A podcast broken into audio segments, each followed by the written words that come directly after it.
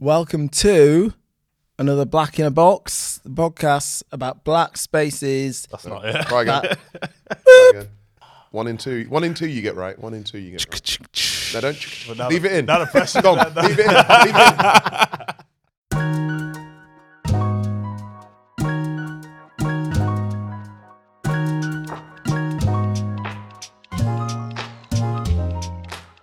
Welcome to another Black in a Box, the podcast about black faces in white spaces. Ooh, Flashed it. feeling the heat, feeling the heat. How are we, Joe? You good? Um, no. Don't make him laugh too much. guy's his I man. can hear it on his chest. Uh, I've not been very well. Take me out to the glue factory. Like, I'm done. it. I'm done out here. Give me my free bus pass and my Dominoes. I'm I'm finished. Are we good on the other side? yeah, man. All good. Good. I've had my shots today. Kenya next week. Oh wow. Yeah, big time. Big time Kenya and Zanzibar. So I'm ready. Good to go. Returning- trips. Yeah. Big visits. The big visits are coming up, man. Nice. Yeah, I'm gonna get my toes out. It's gonna be Oh, good grief. He's touching the homeland. it's Res- about time. Respect Four it. years since I was last out there, so Mm, all good. yeah. That moment of silence was for Ali. She's not here. Yeah. But what we do have is a guest, beloved by algorithms. a rare cross channel, cross channel, cross Atlantic, transatlantic multi athlete star. Eh? You sounded very Yorkshire there. Yeah. Back. Pro rugby, the NFL, and now the Bar Council. Mm. Mm. A former Worcester Warrior, Pittsburgh Steeler, Harlequin, and I can say personally, one time Ushuaia two stepper. That's the real him. From the bench to the pitch to the bar. It's Christian Scotland Williamson. Woo! What an intro. Thank you. Thank you for having me. This is uh, going to be a special one for sure. I was, I was up crafting those bars still. That's the best intro I've heard yet. You know. Yeah, Yeah. you crafted those bars, but couldn't remember the world is told by black faces and white faces. That's where the energy was going. You just dancing to the punchline. Yeah. I was like, right. Where my clips at? yeah. I mean, you've gone the whole way around the world to come about seven miles from where you were born. Yeah, not far. Not far. Born born in um, South Woodford, uh, Whipps Cross Hospital, Mm-hmm. July '93. You know, uh, but went to school in High Wycombe, so it was a very different experience. Kind of going from there.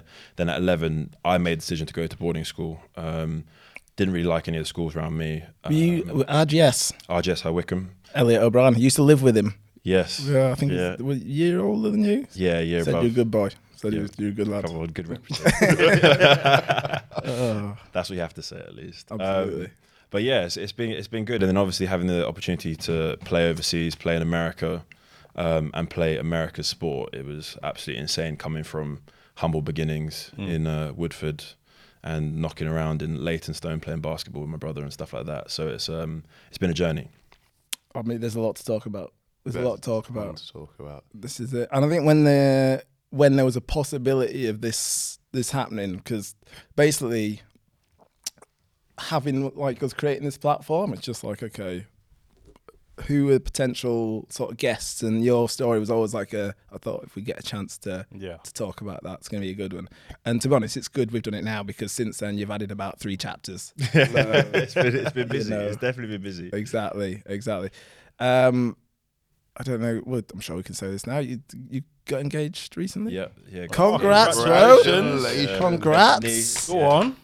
Yeah, bent the knee in California um, two weeks ago actually. Yeah. Wow. It's fresh. Sen- Yeah, Sensational. real fresh. Amazing. Real fresh. Sensational. Good stuff, man. I, I, I didn't have that down, but just that was passed on to me by mutual. I was like, yeah, I need to get that in. Oh, you've been on socials. You've been stalking. I like it. No, no, this was this was this was face to face, bro. This was I, I you know, little birds. Yeah. I'm out here. Ear to the you know? ground. Exactly, exactly. That's you know that's through our NFL Academy people. Oh wow! So you've got proper connections. Yeah, bro, it's out there. yeah, I actually uh, originally J Bell was like, "Can I come on?" I was like, "No, Christian's coming on." Oh wow, No, That's, it- that means something, especially homegrown. Come on, you know. Yeah, Mm. yeah. I'm, I'm lying. I'm lying. just trying to gas you. So, yeah, I mean, as I say, a lot to talk about. Um, let's let's start at the beginning. Mhm. Rugby, unintentional. completely. I was playing in goal. Uh, no, I was playing defense, and I grew too much and put on too much weight, so they put me in goal. And my team was quite good, so the balls were always at the other end. So then I just sat down in goal. My coach was like, "What are you doing?" I was like, "Well, I'm just standing here in the rain. I- I might as well sit down. It's not going to come to me." Um, so then I kind of got kicked off the team. Uh, this is primary school uh, of a class of 20 kids, so obviously you're going to be short on 11 if you're kicking like, one of the players off. And then basically I couldn't rejoin the team unless I apologized. But I said, what am I apologizing for? I got bored. Like, you're not using me how I want to be used. And then, especially with like my older brother's four years older than me, my dad was a boxer, uh, my brother was playing football at the time, athletic family. And I was just bored. So I was like, well, I'm not apologizing for something that I'm not really remorseful for Yeah. and then I never rejoined the team. And then one of my um, dad's One of them difficult blacks. Don't know his place. Yeah. uh, one of my dad's friends said, uh, "Go down to your local rugby club." Next thing, I was scoring five tries a game. I was like, "Okay, this is fun." What club was that? uh, Eton Manor in Wanstead. Shout out Eton, Manor. Yeah, shout out to Eton Manor, the originals. and from there, what? How do you end up joining Worcester? well, this is a good one. So I was never in um, never in an academy. I've never played county rugby. Never played Southwest. I've never had so much of a conversation with an academy manager until my final year at Loughborough. So I was just turned 20. I actually didn't play at all in my second year. Um, grew out of love with the game. I think there was a conflict when I went from playing schoolboy rugby with my mates that I played with from year seven, who are still my best mates now, to then knew that the professional dream wasn't really a reality. I was going to uni for um, academics rather than for sport. Ended up going to Loughborough, which obviously a good sporting university, but I'd always played for fun because professional was never a dream. So then I got to university. Then you know university rugby teams what it's like. Played my first year. I was in the fresher team, uh, BUCS two, which is Loughborough's third team. Yeah. I've always been in the A team and stuff like this, and the the culture of the club at the time, in terms of what the senior players were like, didn't really agree with me. Yeah. Um, so in my second year, uh, decided just I didn't want to play. Wanted to just have fun for myself, um, enjoy university, and then it was only before my final year where I realized if I don't play now, I'm never going to play again because I was applying for um, grad schemes in finance actually at the time, and I wasn't going to be a weekend warrior that's getting black eyes at the weekend, turning up at his desk on Monday. um, That just wasn't how I was set up to play. Um, so then the coach, because I hadn't played in that second year, said go away, do a pre-season somewhere else. I went to Barking Rugby Club, did a month with them. Was this when you were at Loughborough? This is when I was at Loughborough Is yeah, in the off not season. Alan Buzza was it still? Huh? Was it wasn't still Alan Buzza then? No, no, no. It was uh, Dave Morris at the time. Um, said go to Bark. Uh, so go to your local rugby club. So I went to Barking, um, which is like a decent-ish standard, um, and then did a month with them. Came up for Loughborough Performance Squad training, and then by the October, um, Worcester needed a stand-in for an A League game. I was actually on my way to York to fit gym platforms with ESP as like a part-time job that I used to do. Got the phone call, drove back down, picked up my boots and my gum shield, drove to Worcester um, with one of my mates, played. Head coach came up to me afterwards, uh, said, "I really like your game. Uh, come back next week." Came back the following week, and then I think three weeks after that, I signed my first professional contract in the change room Mad before my debut, and I scored. It's it's it's insane. Like there's so many things you said about people that play university sport, and this isn't unique to rugby. Just how much of it is is the right person making that call for you, unless you can put yourself in a position that you're you can speak for yourself. Mhm. And that's obviously what it was for you. Then it's like it, it was undeniable, obviously Mm. at that point, but without being in any of those systems, you went passed on and then passed on and then passed on. Can I just say there as well, right? You you really made me feel like I, I really ain't shit because I've, got, I've got to be honest. There was parallels up until the end of second year because I did the same thing. First year, I went up to uni, was playing basketball, my sport. Was in the third team.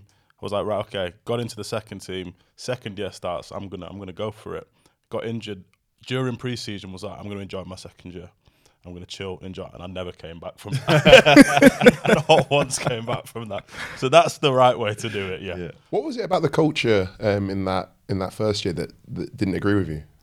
Uh, my parents always taught me to be an island, um, and I think what was expected in terms of conforming to club culture and the socials um, never really sat well with me. Um, and so rather than get involved in any back and forth where because I'm a fresher or first year, I've always treated everyone how I want to be treated. And outside of that institution, just because you've been there two more years than me, doesn't mean you can talk to me any kind of way. So um, that was a real problem for me. Um, and I guess it was an adjustment where first year, well, I'd lived away from home since I was 11, so that wasn't a problem.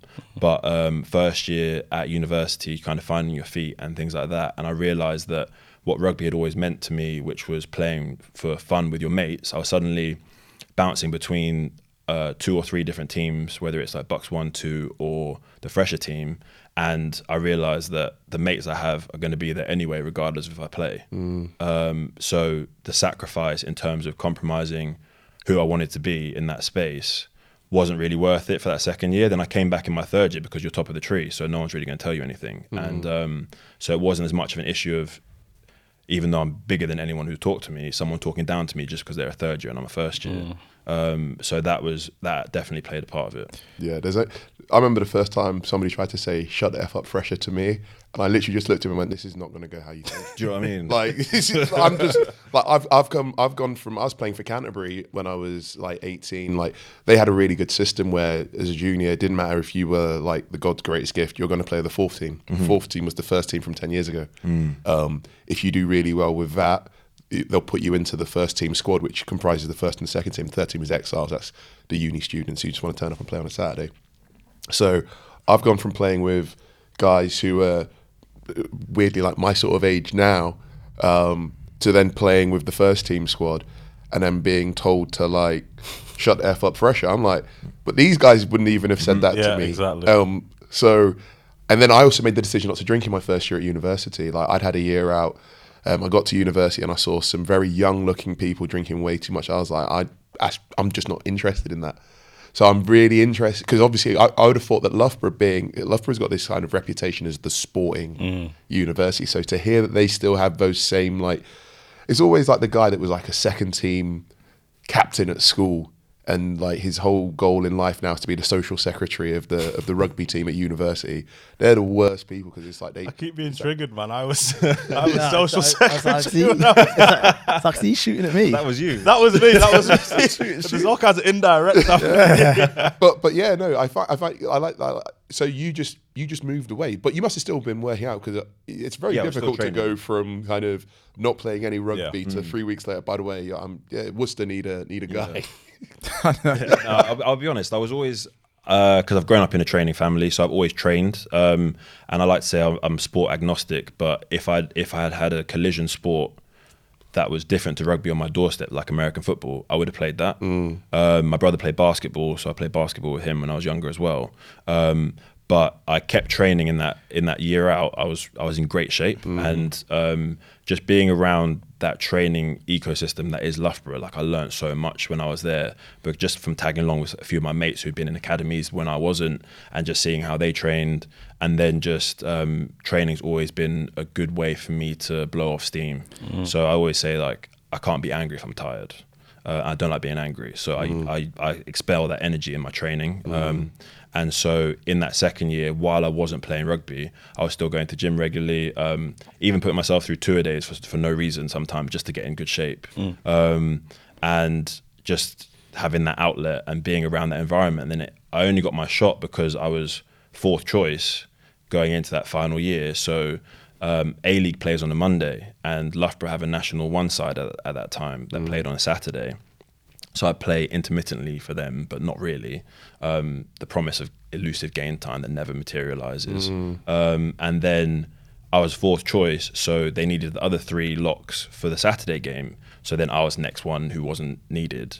So then that's the only reason why I went. And if I didn't pick up that phone call, then none of the rest of my journey happened. So it's a real sliding doors moment where you are really one decision away from a completely different life. Like I picked up the phone, and at that time, playing A League when I'd never played county, never had any England rep honours, when I used to go to the camps and be like, well, I can play like that. There's nothing mm. different between me mm. and that person. It's just opportunity and being at a bigger private school mm. where I was at a state boarding school. Um, and so having that opportunity to actually get that platform to get in front of someone who I was very fortunate in Dean Ryan, who saw me rip, as he said, ripping up trees on the pitch where I didn't know what I was doing, didn't know any of the calls or the plays, but I was physically dominant in the game, and mm-hmm. that's something that you can't really teach. Mm-hmm. And then you can mold that into something. So where all of my peers who are playing at that stage have been playing in a structured setup from 14 years old, and I'm playing six years of catch up at that stage, and I'm physically dominant, but I'm missing a few of the technical aspects mm. potentially. But I've still got a good awareness of the game, good dexterity, um, and great physicality that you can't replicate. Mm-hmm. That's what got me my shot. And what um, I find hilarious is the fact that I had one start for the national one team while I was the first player in the club signed to a professional contract. Honestly, like it's it's it's funny. Like, and I know later on it, you did the interview with the, with the Guardian where you were saying you were just answering the phone on the off chance someone was calling, and it sounds like that's been really present throughout your life. The different opportunities. I mean, you always say, "Stay ready, see you don't have to get ready."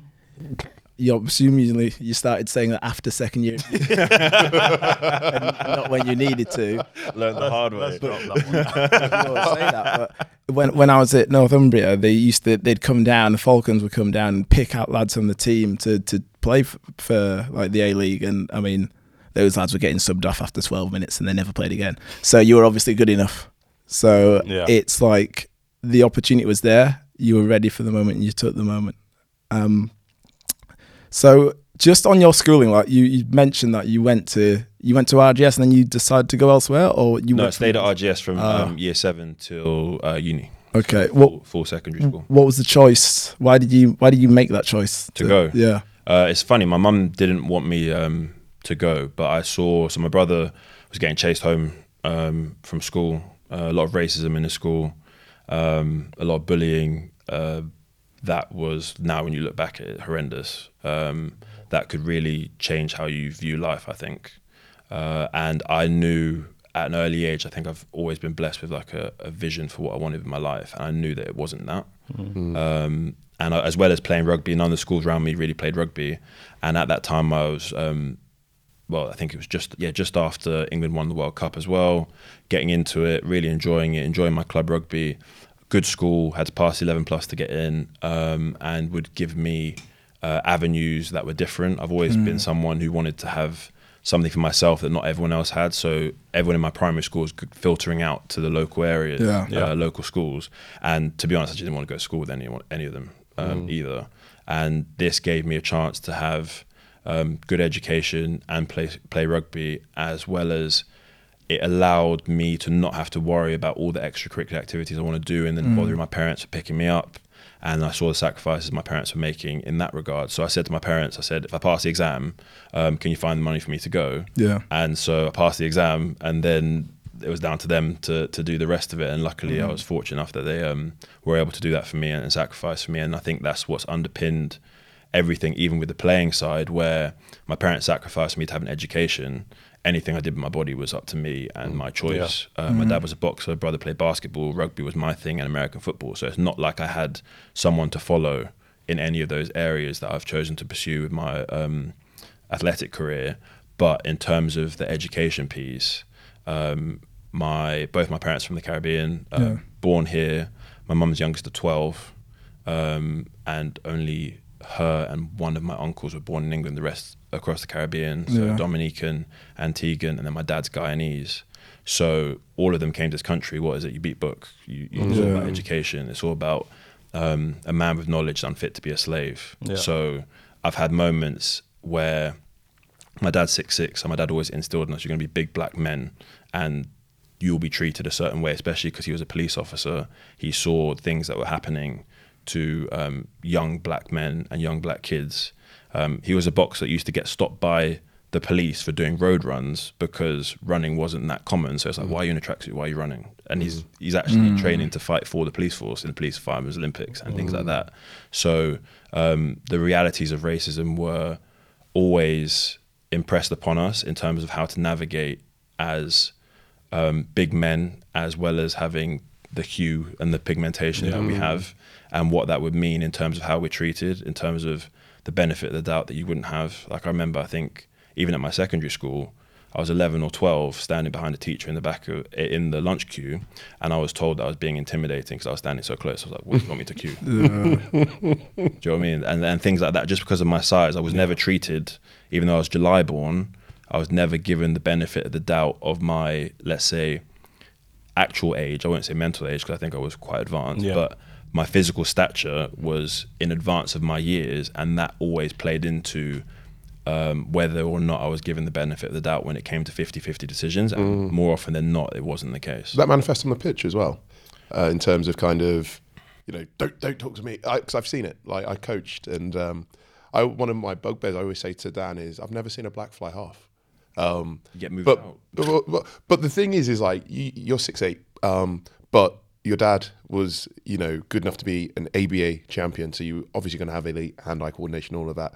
But you, I'm I'm interested in how you were viewed on the pitch. Were you immediately thrown into the second row, or did somebody go, hold on, if your dad's got this hand-eye coordination, maybe you can be a mutant fly half, maybe you can be a centre, maybe you can be a fullback, or was it just good engine on him? Let's get him in the forward. So I guess there's that part of my question. Then also, what were your interactions like on the pitch? And also, did you experience any kind of race him on the pitch? Uh, yeah, I'm interested in all of those. So I actually started off as prop.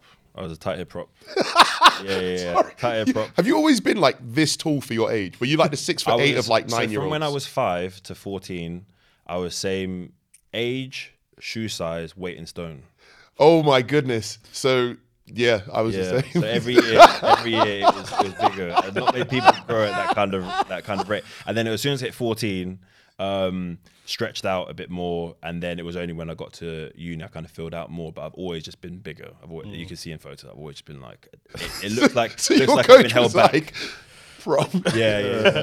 Thing is, to, especially when it's only um, either three person scrums when you're doing minis or Mm. five person scrum. I'd move the whole scrum on my own. you know what I mean? Like the whole one side's getting caved in um, while I'm wearing my shin pads with my corner. Uh, but then in terms, in terms of the, the, the racism aspect, not not really to be honest. I think that rugby was always quite a safe space for me. Um, uh, the football team that my brother and I played for, the football club, I would say that there were things that I wanted to get away from there. Um, similar to, I guess, wanting to go to boarding school as well. I've always known where I felt comfortable and trusted my gut with decisions like that. Um, but then, in terms of what you're saying about opportunity to play certain positions, 100%. I, I remember going to school with one really talented player who was moved to fullback from fly half just because he was quick but had great hands and was great distributor of the ball. Mm. Um, but then constantly, I guess I didn't really fully realize, but it's black wingers can't catch. It's, if he catches the ball, he's going to run out around everyone. That was mm. always the trope. When I got off the bus, it was like, oh, it's that guy. Because I think I- in year seven, I ran over someone and needed a neck brace. Or something. I think the parent was the parent was like, "There's no way that kid's that age." um, but then for because you you play against the Millfields, the Wellingtons, the, the top private school circuit, so you and you play them every year as you grow up, so you kind of know the similar faces, and so I guess it's that kind of what off-brand banter that you kind of accept when you're in that environment because it was just quite standard. Um, but then now looking back, it's it's wrong that players with the ability weren't given the opportunity at those young ages to really showcase their talent in those positions because their trajectory could, could be completely different.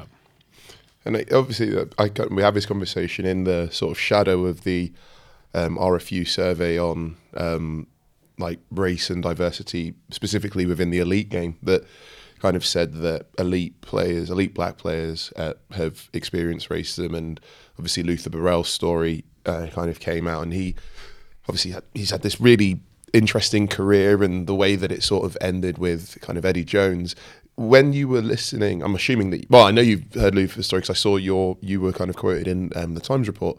Um, was the stuff that he was saying did it resonate with your experience of being kind of in those elite settings? Oh, completely. Um, I even uh, came out quite vocally uh, in support of him because a lot of people will say that, oh, maybe that's just a one-off case, and and I even said in my article I didn't experience any direct racism in terms of my racial characteristics, but I, I saw other people being discriminated against, and that was by the performance director. Um, and so if that's the person who's signing the contract, Yeah. who's making that happen, then what chance has everyone else got? And I even know um, part of the reason why I decided to leave and go to the NFL was from lack of opportunity, and that lack of opportunity was not born out of on-field performance whatsoever. It was it was uh, constantly moving goalposts, um, things that were effectively. I think the la- when I had the last straw, I went into the, the um, head coach of the DOR's office, and because I've been going in consistently, what do I have to do to play? I'm making team of the week from the bench, basically, highlight real plays, uh, going viral, all this stuff, and I've just got no value in terms of this building. In term, so I've learned how to call lineouts. We can't really trust you to call lineouts. Sorry. Show me the numbers to prove it, because Yeah. man used to go down the list with a ruler for your stats, and that's that was the original metric, mm. which is this how you play. Okay, in 20 minutes, I have this many dominant carries, this many dominant tackles. Oh no, it's now this. Okay, then so then the final straw was, well, he's playing well, and we like him, so you're gonna have to just sit on the bench. involvement. the reason the reason I the reason I laugh when you said lineouts is because it remind I was coaching um, a university in 2019, and we had this black uh, back rower who um, all he did was baptize people in tackles and carry like somebody had insulted his his family, and uh, we we did not have a lot of go forward. And every week when it had come to selection, I'd be like, "Why is this guy not playing?" Um, you're asking me to coach. I don't have any say in selection because universities are weird spaces. Why is he not playing? So I was like, okay, I need to work out a way to get them to admit what they're not going to admit. So I said, right, why don't we say they had their big game coming up? I said, why don't we say that it's we're putting it all on this training. If you're if you're not ready to territories in this training session, you're not ready to play. This kid kills everybody. Like just he runs, o- literally ran over the guy who had his um, shirt in front of him. So I was like, well, he's got to play right. And then again, he was he. I don't need to get all inside baseball, but he was a back rower, and they went, but um, I'm not sure. You know, he can't call the line out. I, just, I just. I like, in what world does does a back rower have to call? It's, it would be like asking. It'd be like, well, Wayne Rooney's not really a good shot stopper. is that his job? Is that his job? And so I was laughing, and I was also laughing because I played semi-professionally, and that thing that you said about moving goalposts it was something that I experienced throughout my career. I, I, I remember saying, "What do I need to do?" And it would always be some like that, and I laugh because they'd be like, "Well, involvements," and I'd be like, "But what what do you mean when you say involvements? Let's get it. Let, let's get to the bottom of it." And I thought that my experience was um, unique. You know, I was playing rugby in Yorkshire. It's national too. You know, I'm looking around. There's not lots of players that look like me, and it's only when I've started talking to other people and going, "Oh no, no, yeah, no, I'm not really quick, but I'm a winger." Um, uh, yeah, I'm not really particularly powerful, but I'm six foot two, so I've played second row my whole career, and I'm like, why is that happening? You know, Eddie Jones t- got caught a lot of flack when he said the problem with English rugby is that it's too dominated by a small group of thinkers who are at independent schools. Hundred Um, and it self-selects. Yeah, but you went to you went to an independent school, so I'm interested that kind of you're saying that that was some of the best, happiest rugby that you played. Yeah, yeah, definitely. So uh, we played on the. It was it was interesting. So it was a it was a grammar school. So I I paid because I live far away, so I had to pay for the boarding as- aspect. But the, the tuition, everything was free. So everyone I went to school with, it was just like going to grammar school down the road. Right, okay. Um, but we played on that um, private school circuit against all the top teams. So then you're going the the school's looking like Hogwarts, and you're thinking like, oh, you've got under underground heating on your first team pitch. What's this? Yeah. Um, and so it exposed you to the realities of I've only ever been one of maybe three black players on a team at any given at any given point. Um, and then you then take that into the professional game where a lot of the academies are founded and select from these private schools. So then they're looking for the things that like almost like people like us effectively. And then you get an anomaly that gets thrown in there who in the professional uh, when I was professional, I didn't go to any team socials that weren't like say like bowling and stuff like that. Or if I did, I drive. Um, and I made a decision when I finished at Loughborough, uh, I just stopped drinking, went teetotal um, for my career, just because I wanted to give myself the best chance. I knew I was already on the back foot and um, maximize my opportunity. But also part of that as well was if I just say I categorically do not drink, um, or I'd have a couple of drinks in the off season, then I'm not going to get peer pressured into having one that then Yeah. turns to two, to three, to four. And especially in that professional environment, I wanted it's a job. Do you know what I mean? It's ultimately a job. I have a small window of time to make the most of it. And so, in terms of that independent school thinking, when the coaches are selecting from what grassroots to them is like the bottom of the academy tree, it's like 14, and they're involved with these private schools and they behave a certain way, they speak a certain way. Even if you look, listen to um, some players' interviews, you can just cut and paste them. They're all exactly the same. It's like credit to the lads, credit to opposition, make this place a fortress. Like it's all the same because it's groupthink. It's it's all there's no diversity of thought, um, and I feel like that's a problem where then you get two or three black players that sit together at, at lunch. It's like, why are they all sitting together? When in reality, you're not. You're the minority in the space, and so it's, you're only sat together like once every once in a while anyway, because you get you get on with everyone because it's a team based setting. But then when that filters into selection and opportunities on the pitch based on perceptions of how you integrate with the team, when you get on with absolutely everyone, but just because you don't um, fully immerse yourself in what they might consider as being a, a true club man, suddenly you're a maverick. Suddenly you're you're, for want of a better word, the black sheep. Suddenly you're someone who can get all of their clips in a defensive meeting be a highlight reel, basically of this is how you meant to do it, but then can't make the team. Yeah. Then how does that work?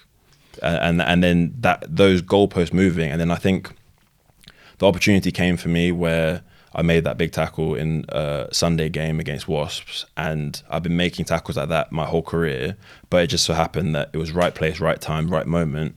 Got in front of some NFL scouts who then called my phone. And I thought it was a, a prank call, but similar to the first opportunity to have, it's nothing I hadn't done before where I answered the phone and it changed my life. So I was like, let's pull this thread, let's see where it leads to.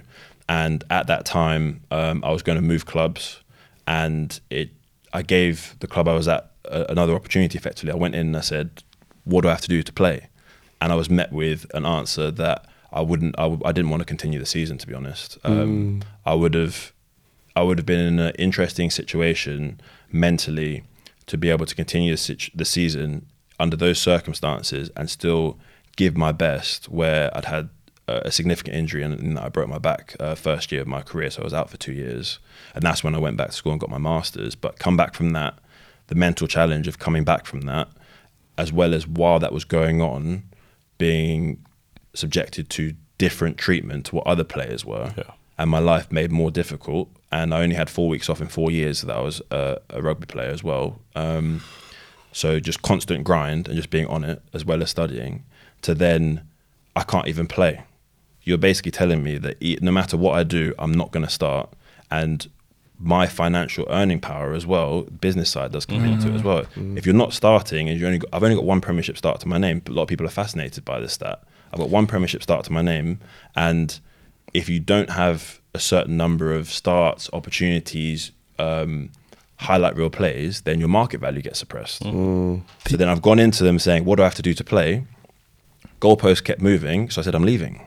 I, I, I just said I, I've had enough, and I want to seek opportunity over security and go to what I valued as more of a meritocracy in the NFL, where it's day to day appraisal of what is your contribution to us winning. Yeah. Do you help this team win or not? Mm. And that's what matters, not the rest of the nonsense that were constantly dragging me from pillar to post about what I had to do to play. Mm. Those like people that get it, those those post academy like first rugby union contracts are mad. Mm-hmm. Like there was guys at uni on like six grand. Yep. And I'm like, Really? Yeah. Oh, yeah. Yeah. No money. and because you got trained so much, it's like I can't even get a proper job. Mm-hmm. So it's Bloody like hell. it's there. People are out there like struggling. Record scratch, freeze frame. Alex Reader is laid out.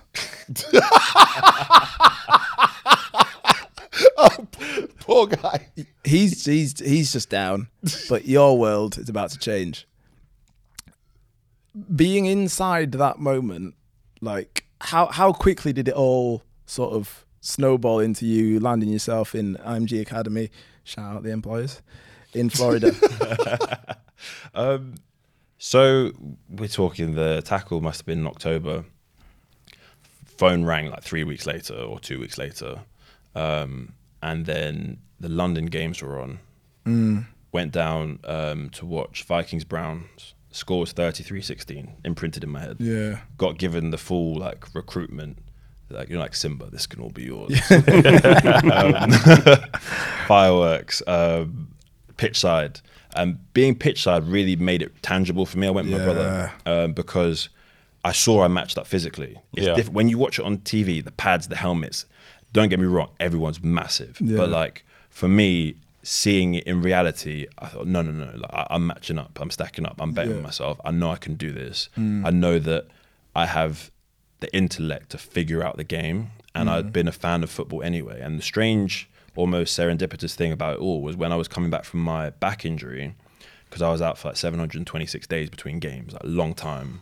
Um, I used to just watch America's Game, Football Life, all of these ah. training documentaries about American football, so I could see people like me training in a physically demanding sport, Yeah. and I could draw inspiration from that because I, apart from growing up, Jason Robinson, Paul Sackey, do, do you know what I mean? Like it's, it's slim. It's slim in terms of who am I looking at that I can relate to that's doing what I want to do at that level. Mm. So then I already knew a lot about the game. I was already a Steelers fan anyway, which is why it's very strange. I ended up playing for the Steelers. I used to watch Troy Polamalu's uh, hype videos before I used to go play when I was younger and stuff like this.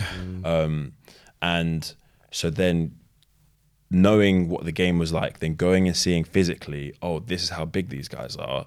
I match up physically. My brother played college basketball in America for UAB, and every time I went out there, I was getting scholarship offers. Like, you gotta come play, you gotta come play, because I was huge. And like, you walk in the door, Yeah. and this just goes to show the talent identification process is so flawed in rugby because how are you going to have a six foot seven, 14, 15 year old who's playing first team rugby on the circuit that you're selecting everyone from is mauling people, ripping up trees, and you're not even going to have a conversation with them? Yeah.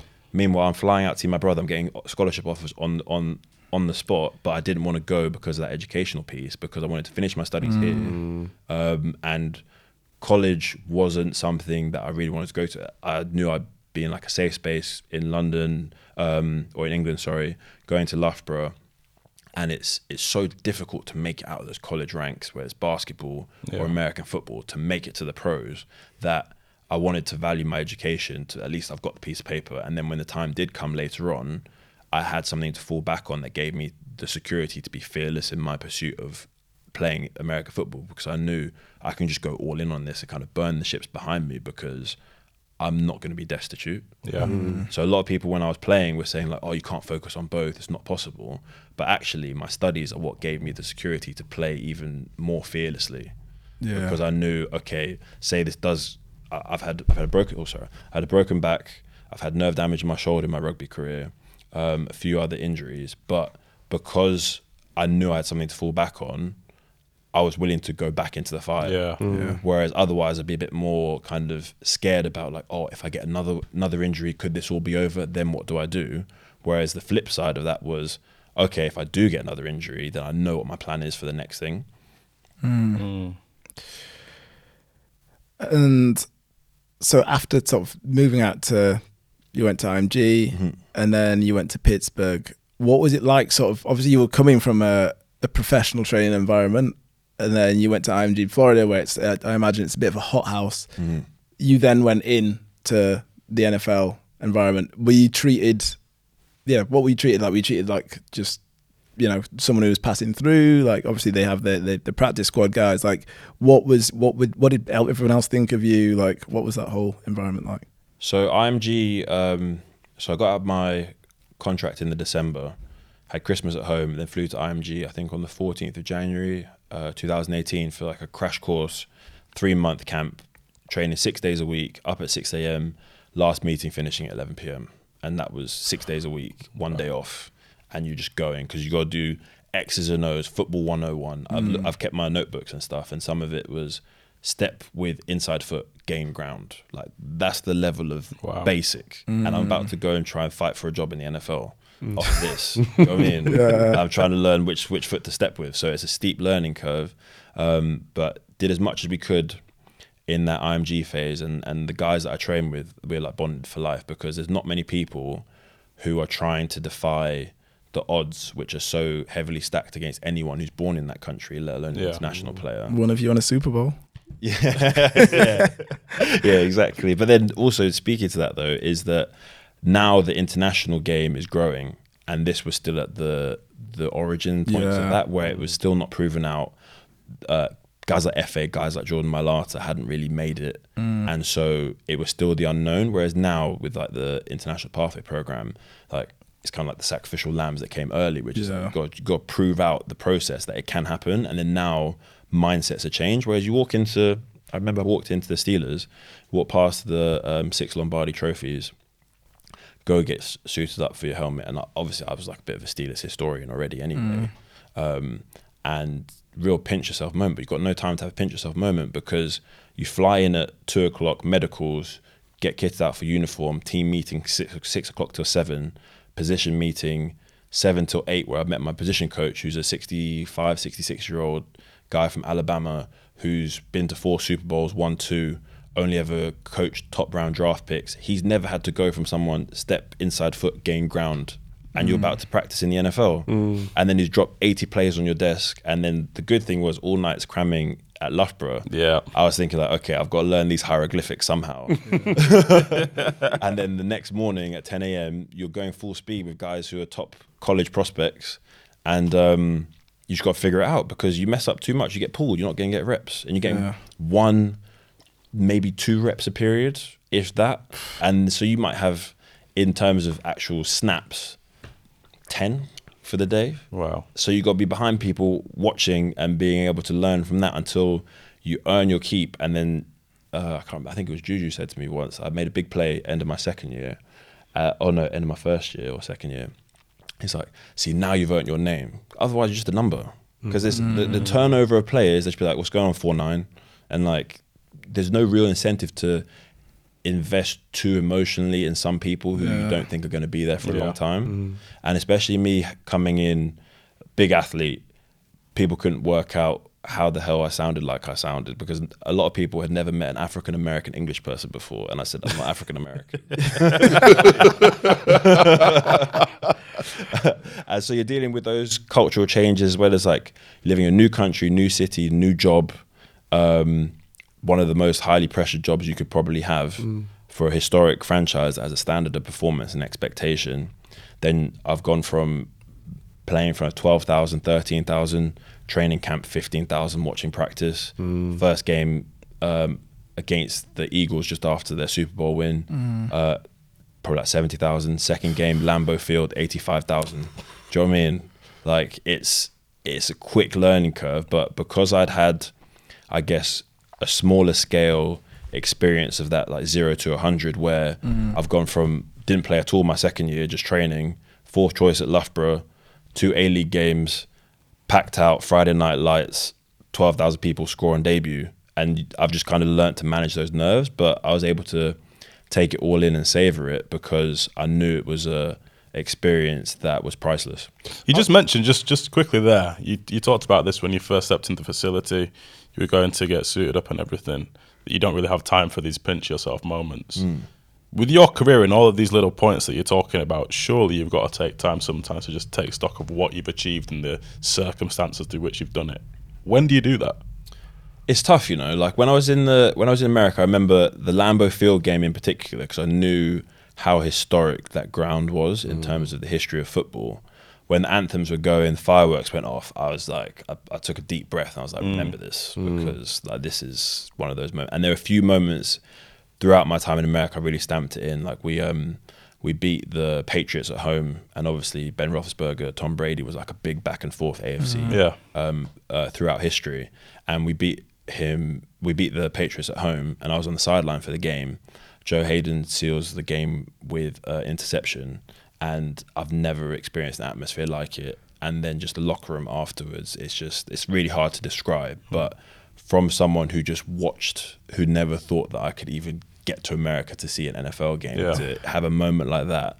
Um, there are quite a few moments where you do pinch yourself. But then the competitor in you and in me was I was never content with just playing practice Yeah, of squad. course. I was never content with just being another role player. Similarly to why I left rugby, it was always as as most competitors are. I want it all. Like I want I want to play. I want to win. I want to make a big contribution to the reason why we win. Um, and so part of me has had to take some time because through injury, that's why my, I got released the day before training camp. Um, I still had another surgery recently for the same issues, nerve damage. So I've had like six surgeries for that now. Um, and so the physical toll and situation that I put my body through, which haven't, um, I guess, come up to proof in the way I would have liked to give me the opportunity to have the platform to really embrace my true athleticism um, and embrace those moments. Those were difficult to deal with in terms of like the mental aspect um, when it did come to an end, and I think that's why I've always studied, um, just to have a, a something consistent where I can still feel like I'm winning in some way, where the feeling of like when I got my bar results recently and I passed the bar, it's like Congratulations, by the way. That's, Absolutely. that's not easy. That's amazing. That's not yeah, easy. yeah. Um, but that's something I had to learn to manufacture wins when I couldn't physically, um, and that's something I've always leaned on. So I read, and if, if this is wrong, then like let me know. But I read that they initially wanted you to, on the line, on the lines, and you were like, "No, I want to be a tight end," and they were cool with that. And can you compare that to the experience of just being in rugby and being like, "You're you're going to play this position"? The fact that you had some agency in that mm. seems like another. Was that like a moment where you were like almost a proof of why I should be here because I'm being listened to?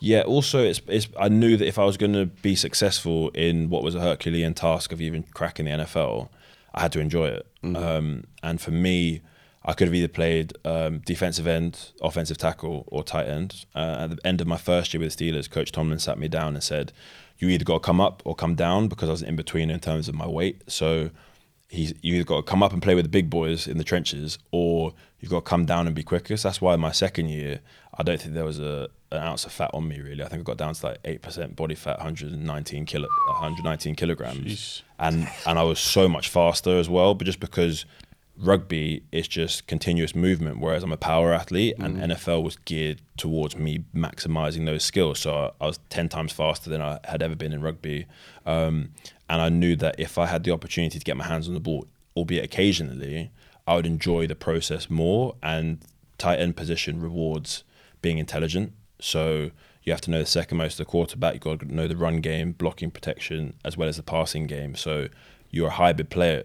Hybrid player. So that's actually helped me with my broadcasting now, where the time I was out there, I had to learn the game inside out from a schematic point of view, rather than just learning. Okay, I'll just look inside the box, or I'll just deal with the outside bits. I had to learn everything. Um, so it really gave me a holistic view of what football is. Um, to the point where in my last year, I was sitting in offensive line meetings, making sure I knew what they were doing, and then because I knew all the installs back to front, because I used to have cue cards I go through every single night. Because as a foreign player, if you don't know your alignment and assignment, you don't know the play, that's on you. You just haven't put the time in. Mm-hmm. If you if you drop a ball, that's a football mistake. Mm. I've been playing football for that long, so I said that I refused to have a system error. Mm. So it got to the point where my offensive coordinator and position coach didn't ask me questions unless it was to correct someone else who'd been playing their whole life. So I- I was playing to my strengths. So I, I knew I could figure it out um, because it's, it's like imagine you're at uni and you get tested on the first year syllabus every year. Yeah. Do you know what I mean? So it's like you can keep adding layers and depth to what you know. Um, so I knew playing tight end would allow me to draw on my super strength, which was this, as well as maximize the rest of it and get my hands on the ball and score some touchdowns. I want to ask one inside baseball question. What what does it feel like when there's a run play, but the guard kind of pulls and is running directly at you? That must be a fear. But you must you must be terrified, Too right? deep, man. No, no, no. What does it feel like when it- there is a guy who's like 28 stone is flying at you, and his whole job is to put you in the dirt? What is that? What in that moment there must be there must be fear, right?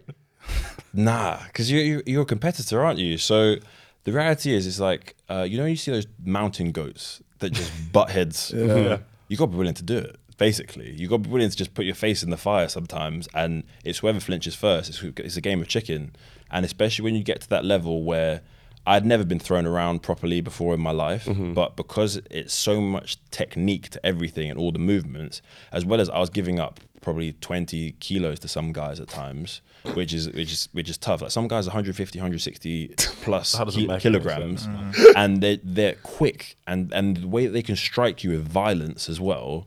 Um, you don't you don't get body types like that in any other sport, especially in the trenches. So when you got a pulling guard and you see them going, and then you hear the crack of the helmet and the shoulder pads, it it's a good job they're wearing helmet and shoulder.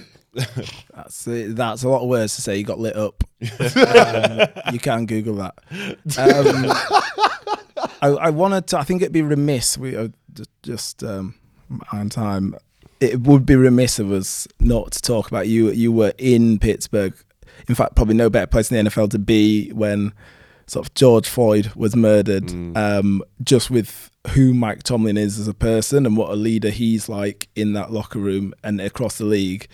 What what was the what was it like being being in the country at that time? What was it like amongst the players? Um, and what's your experience as, as, a, as a black man, but a black a black Brit uh, in in the US at the moment? it was definitely sobering. I think um, internationally, everyone felt it, and then particularly like the weight of the black community felt it extra strongly. But the place that sport and athletes have in terms of the community in America, I don't know that there's another country that has the same um, platform or level of importance where even if you're a college athlete, you walk down the street, you're a big body. What do you play? Who do you play for? Yeah. And there's a fan base and there's a there's a role attached within the community. Um, so when I was with the Steelers with our rookie development, we'd go to children's hospitals regularly and um, play with the kids there, and it it meant so much. Whereas um, I'd say,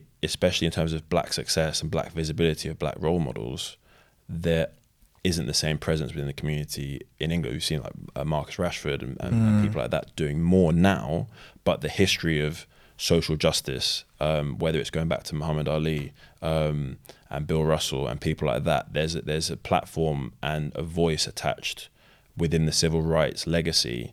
Um, and for me to be part of uh, an organization that has the Rooney Rule, for example, which Yeah. is aimed at trying to increase um, the diversity of coaching within the NFL, but to have Coach Tomlin steer the ship in that circumstance, and he gave a platform because obviously it's during COVID, everything's on Zoom, Zoom meetings. Gave a platform for everyone to voice how they felt uh, about what was happening, and then what impact they could have within the community. Because um, I think within the NFL, obviously, there's the, the legacy of kneeling. That's why I think Yeah. it, it ended up translating over here Yeah. um, for football.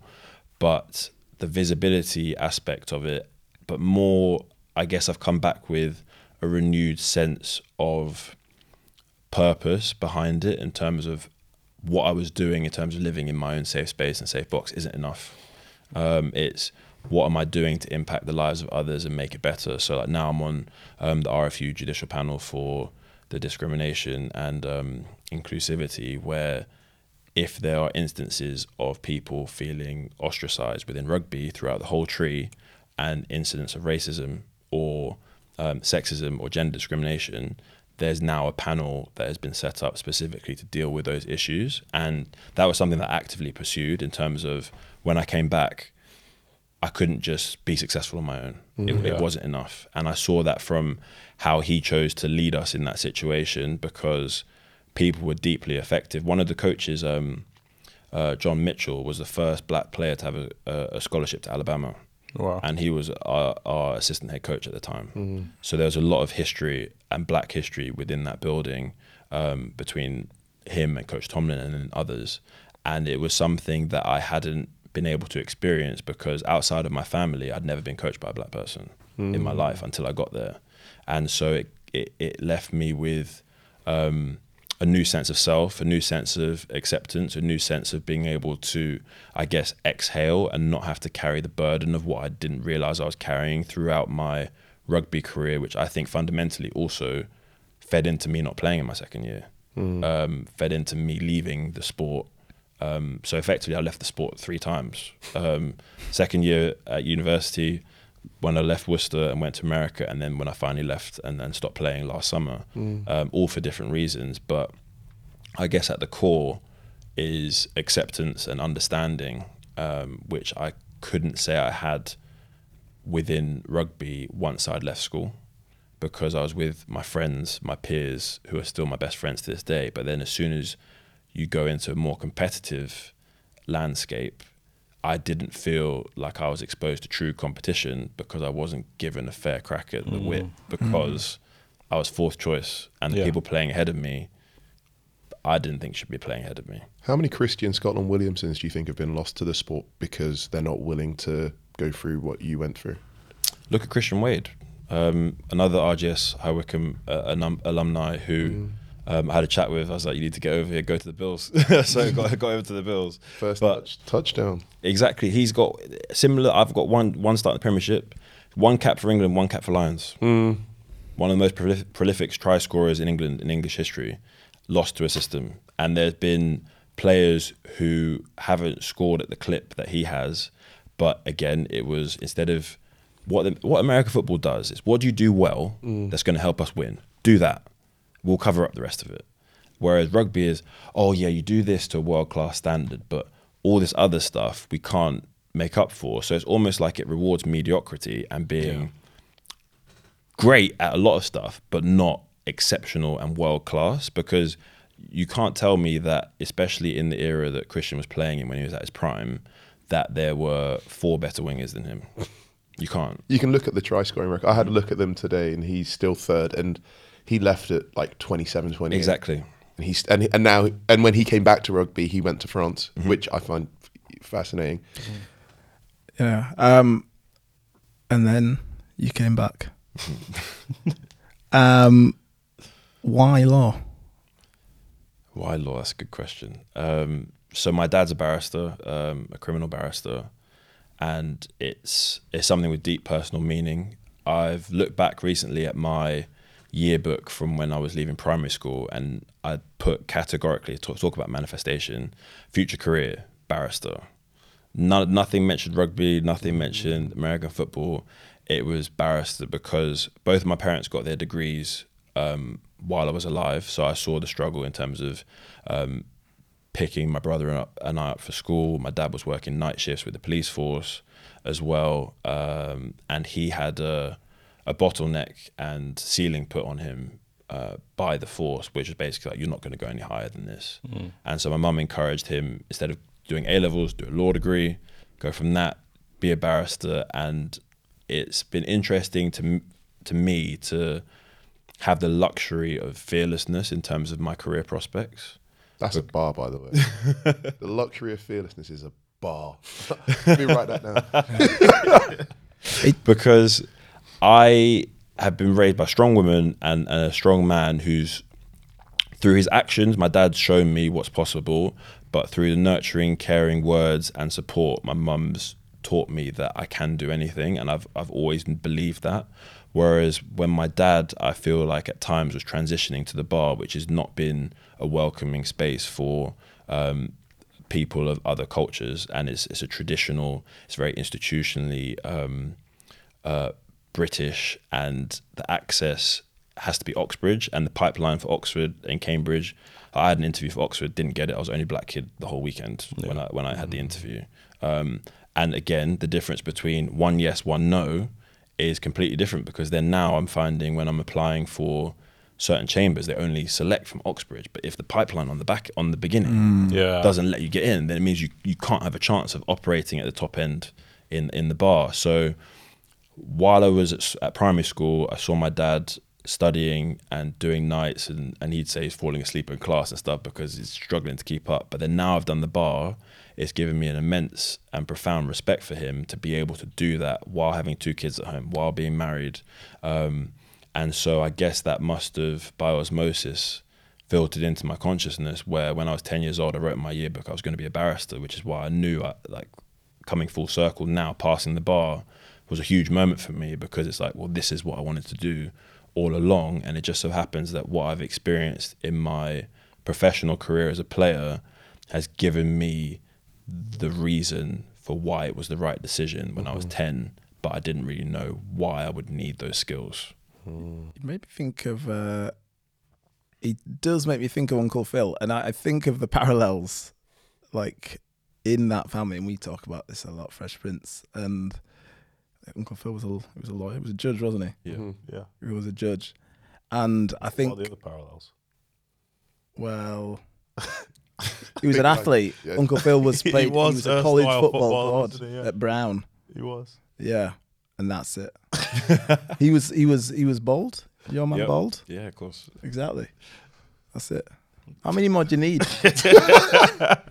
um, and it's it's funny. We were going to delve originally. I thought you know we need to delve more into family, but I feel like your family's kind of ever present in mm. Mm. everything you do and the stories you tell. And you've mentioned the crash a few times that you were in with your mum. Mm. And it's they're just sort of in the background these stories, and you, you sound quite self-driven, but uh, i- i- in a way, are you are you also just without admitting it to yourself, like quite driven by the success around you?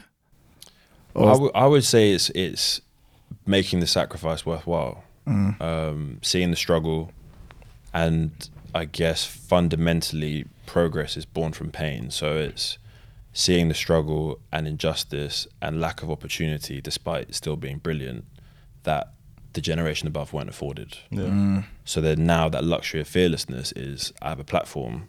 Sports giving me a platform to now enter the space that I always wanted to be in at a much higher altitude than I would have if I'd just say gone to university and then been banging the door down trying to be a barrister. Whereas now it's it's much more of a realistic ambition and goal.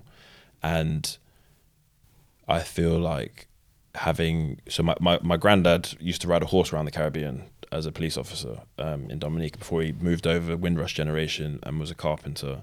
And again, going back to what I said before, education, beat book, a man with knowledge is unfit to be a slave. And as a big black man, I've had moments in my playing career where I was talked down to by certain people, where I was had certain discussions that have never sat well with me, and I didn't have a voice. And so now, as a barrister, where it's predominantly advocacy based, I use my voice and my study and acquisition of the skill is what's given me safety and empowerment. And so I, I now understand the value in it more. Yeah. And especially given the platform I have now, it's I have the technical knowledge and skill to then hopefully be a mouthpiece for the voiceless and people who were in positions that I've been in personally where I didn't know who to turn to. And even though I could lean on my parents, I had to go through certain experiences on my own yeah, to drive me to this point. that's phenomenal. Um, if we, I mean, we'll try and get a bit more in, but it's I, I did just want to touch on on if anyone's seen the Dele Alli interview, Mm. and you said a lot there, sort of progress born from pain, like that guy. Um, it, it's incredible to me that he is even one alive, two was able to get to that point in life that that he did, carrying that weight with him.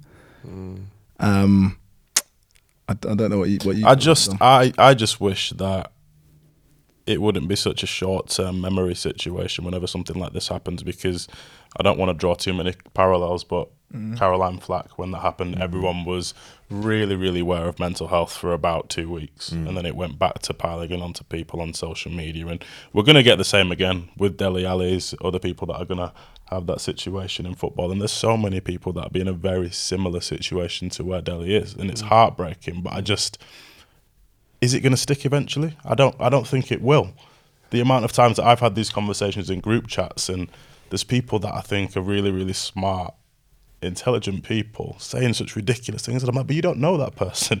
You don't know what is going in. You don't know their story. So how can you have this opinion of them? Uh, what was it? I saw something recently where um, I think it was a basketball player that was talking about if you have a problem with me, call me. If you don't have my number, then have you got a problem with me? Like, mm. like that's that's the way a lot of these things should be. Mm. People have an opinion on things that they don't know anything about. So it's interesting when you said Caroline Flack. I I thought of Caroline Flack, but for a slightly different reason.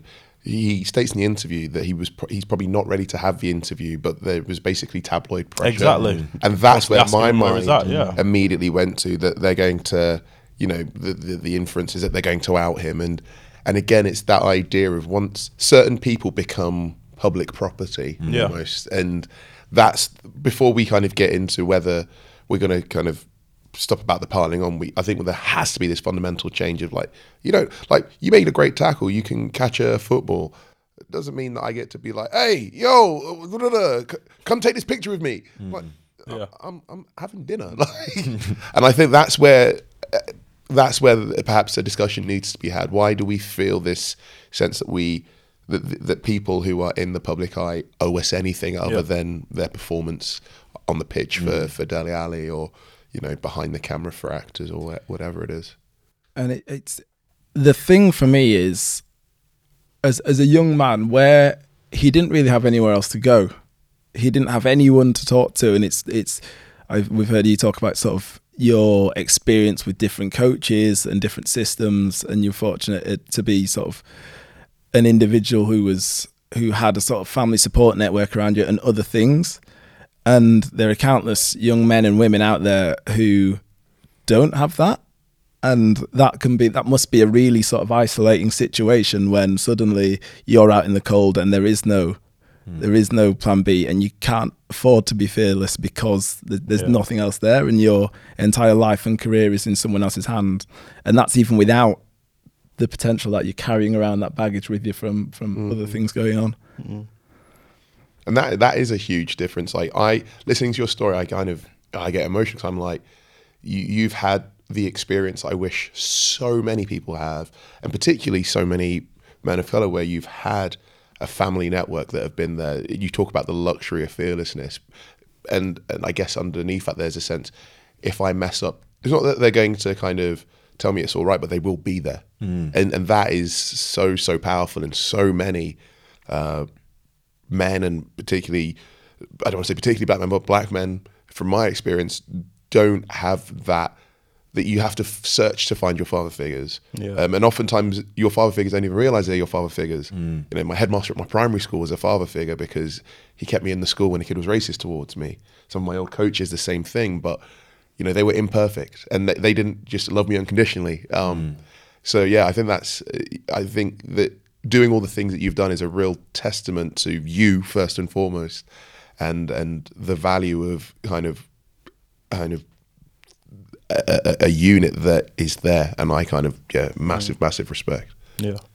yeah No, it's definitely it's definitely priceless. I look at um, the situation, particularly when I left America. Um, I couldn't walk.